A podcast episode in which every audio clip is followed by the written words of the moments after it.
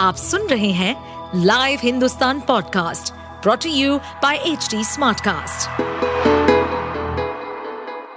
नमस्कार, ये रही आज की सबसे बड़ी खबरें। हमास के खिलाफ इजरायल के पाले में गेंद, गाजा को बिजली पानी देने के लिए रखी ये शर्त। पूरा गाजा इस समय बुनियादी सुविधाओं की किल्लत से जूझ रहा है। गाजा में न तो बिजली है और न ही पीने का पानी। गाजा के ऊर्जा मंत्रालय ने कहा कि उसके एकमात्र बिजली संयंत्र में ईंधन खत्म हो गया है और इजरायल की नाकेबंदी की वजह से आपूर्ति नहीं होने के चलते संयंत्र बंद कर दिया गया है। अस्पतालों में लोग तड़प कर मर रहे हैं। इलाज के लिए दवाओं की भी भारी किल्लत है। ऐसे में अब इजरायल ने गाजा को नियंत्रित करने वाले आतंकी संगठन हमास के सामने एक शर्त रखी है। इजरायल ने गुरुवार को कहा कि जब तक बंधकों को रिहा नहीं किया जाता तब तक गाजा को बिजली, पानी या ईंधन नहीं मिलेगा। इजरायल के ऊर्जा मंत्री इजरायल कार्ज ने एक्स ट्विटर पर लिखा, गाजा को मानवीय सहायता। जब तक इजरायली बंधकों की घर वापसी नहीं हो जाती तब तक कोई बिजली का स्विच नहीं ऑन नहीं किया जाएगा, कोई जल हाइड्रेंट नहीं खोला जाएगा और कोई ईंधन ट्रक गाजा में प्रवेश नहीं करेगा। शनिवार को हमास ने इजरायल पर अचानक हमला किया था। हमले के बाद आतंकी संगठन ने हजारों लोगों को मारा और कई लोगों को किडनैप किया है। लगभग 150 इजरायलियों विदेशियों को गाजा पट्टी में कहीं खुफिया जगह पर किडनैप करके रखा गया है। अब इजरायल ने हमास के सामने शर्त रखी है। इजरायली मंत्री ने लिखा, मानवतावादी के लिए मानवतावादी बनेंगे। किसी को भी हमें नैतिकता का उपदेश नहीं देना चाहिए। समाचार एजेंसी रॉयटर्स की रिपोर्ट के मुताबिक इजरायल ने यह भी कहा कि इजरायली बंधकों की आज़ादी के बिना गाजा की नाकाबंदी खत्म करने का कोई सवाल ही नहीं है। इजरायल का नया गाजा प्लान ला सकता है बर्बादी, क्यों अमेरिका तक के लिए टेंशन, क्या सोच रहे नेतन्याहू। इजरायल और हमास के बीच जारी भीषण और बर्बर युद्ध का आज छठा दिन है। हमास के अचानक हुए हमले के बाद से अब तक इजरायल के 1200 लोग मारे गए हैं, जो बीते कई दशकों में अब तक का सबसे बड़ा हमला है। हमास का यह हमला इसलिए भी मुश्किल खड़ी कर रहा है क्योंकि उसके सैकड़ों लोगों को बंधक बना रखा है। हमास के आतंकी बंधक लोगों के वीडियो जारी करते हैं और युद्ध के बीच ब्लैकमेलिंग कर इजरायल को डिफेंस में ले जाने की रणनीति पर काम कर रहे हैं। वहीं इजरायल में इस हमले को लेकर गुस्सा बढ़ रहा है और सरकार एवं सेना इससे निपटने के लिए प्लान बना रहे हैं। इस बीच इजरायल की सेना ने कहा कि वह गाजा पट्टी पर मैदानी जंग की तैयारी में है और उस पर कब्जा जमाने का प्लान तैयार है। हालांकि अभी राजनीतिक नेतृत्व की ओर से इसकी मंजूरी नहीं मिल पाई है। गाजा पट्टी की सीमा पर इजरायल ने 3 लाख से ज्यादा सैनिकों को तैनात कर दिया है। सीमा पर किसी के दिखते ही गोली मारने का आदेश है। हमास की सेना नुकबा फोर्स को खत्म की रणनीति इजरायल ने बनाई है। पीएम बेंजामिन नेतन्याहू तो लगातार हमास को खत्म करने की चेतावनी दे रहे हैं। देश में सत्ता पक्ष और विपक्ष को मिलाकर आपातकालीन सरकार भी बना दी गई है। हालांकि इस पूरे अभियान को लेकर एक चैलेंज यह है कि गाजा पट्टी घनी आबादी का इलाका है और उसमें सैनिकों का मैदानी जंग में उतरना रिस्की होगा। इसकी वजह यह है कि गाजा पट्टी में हमास ने बहुत सी सुरंगें बना रखी है जिनके जरिए वे आसानी से इजरायल को निशाना बना सकते हैं। इसके अलावा इन्हीं बंकरों में अमेरिका और इजरायल के लोगों को बंधक बना रखा है जिनकी जान को खतरा भी होगा। अमेरिका के पूर्व रक्षा मंत्री और CIA के डायरेक्टर रहे लियोन पनेट्टा भी इस रणनीति को दोधारी तलवार मानते हैं। वह कहते हैं, एक बार जब आप गाजा में एंट्री करेंगे तो यह लड़ाई ऐसी होगी कि घर घर तक संघर्ष होगा। इसलिए इसकी भारी कीमत भी चुकानी पड़ सकती है। लेकिन उन्होंने यह भी कहा कि मुझे लगता है कि इजराइल ने यह फैसला ले लिया है कि वह गाजा में हमास को कुचल ही डालेगा। इसके अलावा एक चुनौती यह भी है कि यदि इजराइल जमीनी जंग में उतरता है और फंसने की स्थिति आती है तो उसका एग्जिट प्लान क्या होगा।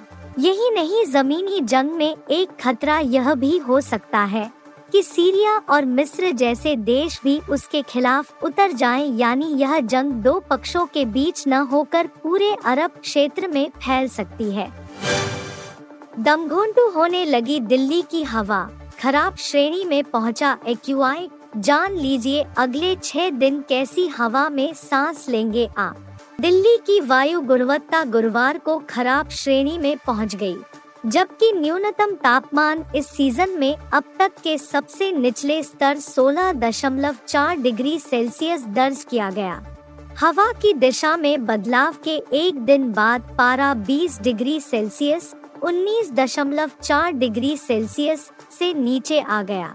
केंद्रीय प्रदूषण नियंत्रण बोर्ड के अनुसार सुबह 9 बजे प्रति घंटा वायु गुणवत्ता सूचकांक AQI 204 था, जो खराब श्रेणी के निचले स्तर पर था।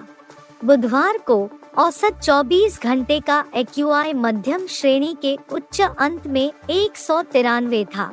0 से 50 के बीच को अच्छा AQI माना जाता है, वहीं 51 और 100 के बीच संतोषजनक, 101 और 200 के बीच मध्यम, 201 और 300 के बीच खराब, 301 और 400 के बीच बहुत खराब और 400 से अधिक AQI को गंभीर माना जाता है। बुधवार सुबह 8 बजे AQI 196 मध्यम दर्ज किया गया, जबकि एक दिन पहले यह 180 मध्यम था। हवा की दिशा उत्तर पश्चिमी होने और स्थानीय हवा की गति में गिरावट के कारण शुक्रवार तक हवा की गुणवत्ता क्वालिटी खराब रहने की संभावना है। ठंडी उत्तर पश्चिमी हवाएं वायु गुणवत्ता पर नकारात्मक प्रभाव डालती है। तापमान में गिरावट से प्रदूषकों का फैलाव धीमा हो जाता है और हरियाणा एवं पंजाब के खेतों से पराली का धुआं भी निकलता है। यहाँ साल के इस समय के आसपास खेतों में आग लगने की कई घटनाएं दर्ज की जाती है। पिछले हफ्ते सबसे पहले न्यूनतम तापमान 20 डिग्री सेल्सियस से नीचे चला गया था, तब पारा 18.6 डिग्री सेल्सियस दर्ज किया गया था। इसके बाद हवा की दिशा में बदलाव आया और शनिवार को न्यूनतम तापमान बढ़कर 20.9 डिग्री सेल्सियस हो गया। रविवार को यह बढ़कर 23.1 और सोमवार को 24.4 डिग्री सेल्सियस पर पहुंच गया। मंगलवार को दिल्ली का न्यूनतम तापमान 22.7 डिग्री सेल्सियस था, जो सामान्य से 2 डिग्री अधिक था। बुधवार को न्यूनतम तापमान सामान्य से 2 डिग्री कम और अधिकतम 35 डिग्री सेल्सियस था, जो सामान्य से 1 डिग्री अधिक था। इस सीजन में अब तक सबसे कम तापमान 3 अक्टूबर को 18.3 डिग्री सेल्सियस दर्ज किया गया था। वायु गुणवत्ता प्रारंभिक चेतावनी प्रणाली AQEWS के पूर्वानुमान के अनुसार शुक्रवार तक हवा की गुणवत्ता खराब श्रेणी के निचले स्तर पर रहने की संभावना है। आदि कैलाश व्यू पॉइंट से पीएम मोदी ने देखा शिव का घर, दर्शन के लिए अब नहीं जाना होगा चीन। पीएम नरेंद्र मोदी आज 12 अक्टूबर को उत्तराखंड दौरे पर हैं। उत्तराखंड पहुंचने पर पीएम मोदी सबसे पहले भारत चीन सीमा पर स्थित पिथौरागढ़ जिले गए। पीएम मोदी ने आदि कैलाश के दर्शन कर ध्यान भी लगाया।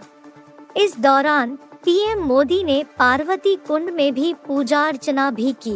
पीएम मोदी ने गुंजी गांव पहुंचकर ग्रामीणों से मुलाकात कर उनका द्वारा निर्मित स्थानीय उत्पादों की भी जमकर सराहना की।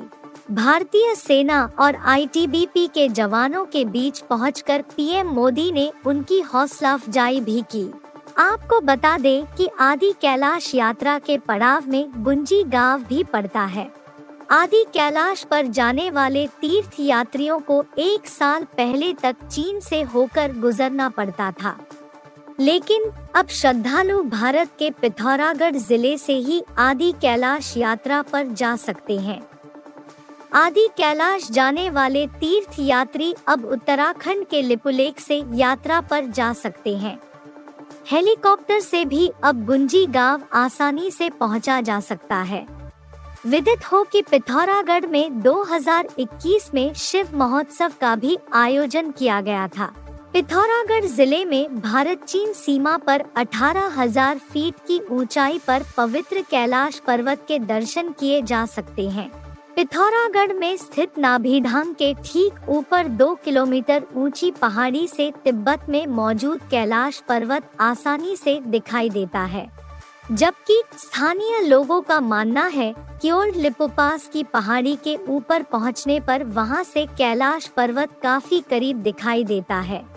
ग्रामीणों की माने तो ओल्ड लिपुपास पहुंचने के लिए करीब करीब 2 किलोमीटर की चढ़ाई चढ़नी पड़ती है, जो तीर्थ यात्रियों के लिए मुश्किल भरी हो सकती है। देश की आजादी के बाद उत्तराखंड के पिथौरागढ़ जिले में स्थित आदि कैलाश के दर्शन करने वाले पीएम मोदी पहले प्रधानमंत्री बन गए हैं। हालांकि इससे पहले भी वह पिथौरागढ़ जिले में आ चुके हैं। 6 साल पहले 2017 में विधानसभा चुनावों के समय जनसभा में पहुंचे थे। प्रधानमंत्री गुरुवार को स्पोर्ट्स स्टेडियम में विकास कार्यों का शिलान्यास व लोकार्पण करने के बाद जनसभा को संबोधित करेंगे। वर्ल्ड कप 2023 के बीच न्यूजीलैंड के लिए गुड न्यूज, कप्तान केन विलियमसन कल खेलेंगे मुकाबला। भारत में खेले जा रहे आईसीसी क्रिकेट वर्ल्ड कप 2023 के बीच न्यूजीलैंड के लिए एक बड़ी गुड न्यूज सामने आई है। टीम के कप्तान केन विलियमसन से जुड़ी ये खबर है। उनकी वापसी कल यानी शुक्रवार 13 अक्टूबर को होने वाली है। बांग्लादेश के खिलाफ होने वाले मैच में वे न्यूजीलैंड टीम की कप्तानी करते नजर आएंगे। वर्ल्ड कप 2019 में वही एकमात्र कप्तान थे जो इस साल भी कप्तानी करने वाले हैं। बाकी के 9 कप्तान या तो कप्तानी छोड़ चुके हैं या रिटायरमेंट ले चुके हैं। क्रिकबज़ की रिपोर्ट की माने तो केन विलियमसन ने खुद इस बात की पुष्टि की है कि वे शुक्रवार को बांग्लादेश के खिलाफ मुकाबला खेलते नजर आएंगे। न्यूजीलैंड की टीम का ये वर्ल्ड कप 2023 में तीसरा मुकाबला होगा। टीम पहले 2 मैच जीतकर अंक तालिका में इस समय नंबर 1 की कुर्सी पर विराजमान है।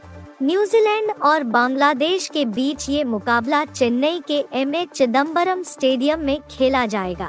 केन विलियमसन पहले 2 मैच टीम के लिए वर्ल्ड कप में मिस कर चुके हैं। गौरतलब है कि केन विलियमसन को IPL 2023 के आगाज मैच में चोट लगी थी। उनको ACL इंजरी हुई थी, जिसकी उन्होंने सर्जरी कराई और वे करीब 1 महीने से प्रैक्टिस कर रहे हैं। यहाँ तक कि वर्ल्ड कप 2023 के दोनों अभ्यास मैचों में उन्होंने बल्लेबाजी भी की थी। हालांकि वे फील्डिंग के लिए उपलब्ध नहीं थे, लेकिन अब अच्छी बात ये है कि उनकी वापसी होने जा रही है, तो वे कप्तानी करेंगे, बल्लेबाजी करेंगे और टीम के लिए फील्डिंग भी करते नजर आएंगे। आप सुन रहे थे हिंदुस्तान का डेली न्यूज रैप, जो HD Smartcast की एक बीटा संस्करण का हिस्सा है। आप हमें Facebook, Twitter और Instagram पे @HT Smartcast या podcasts@hindustantimes.com पर ईमेल के द्वारा सुझाव दे सकते हैं। इस पॉडकास्ट पर अपडेटेड रहने के लिए हमें फॉलो करें @HT Smartcast।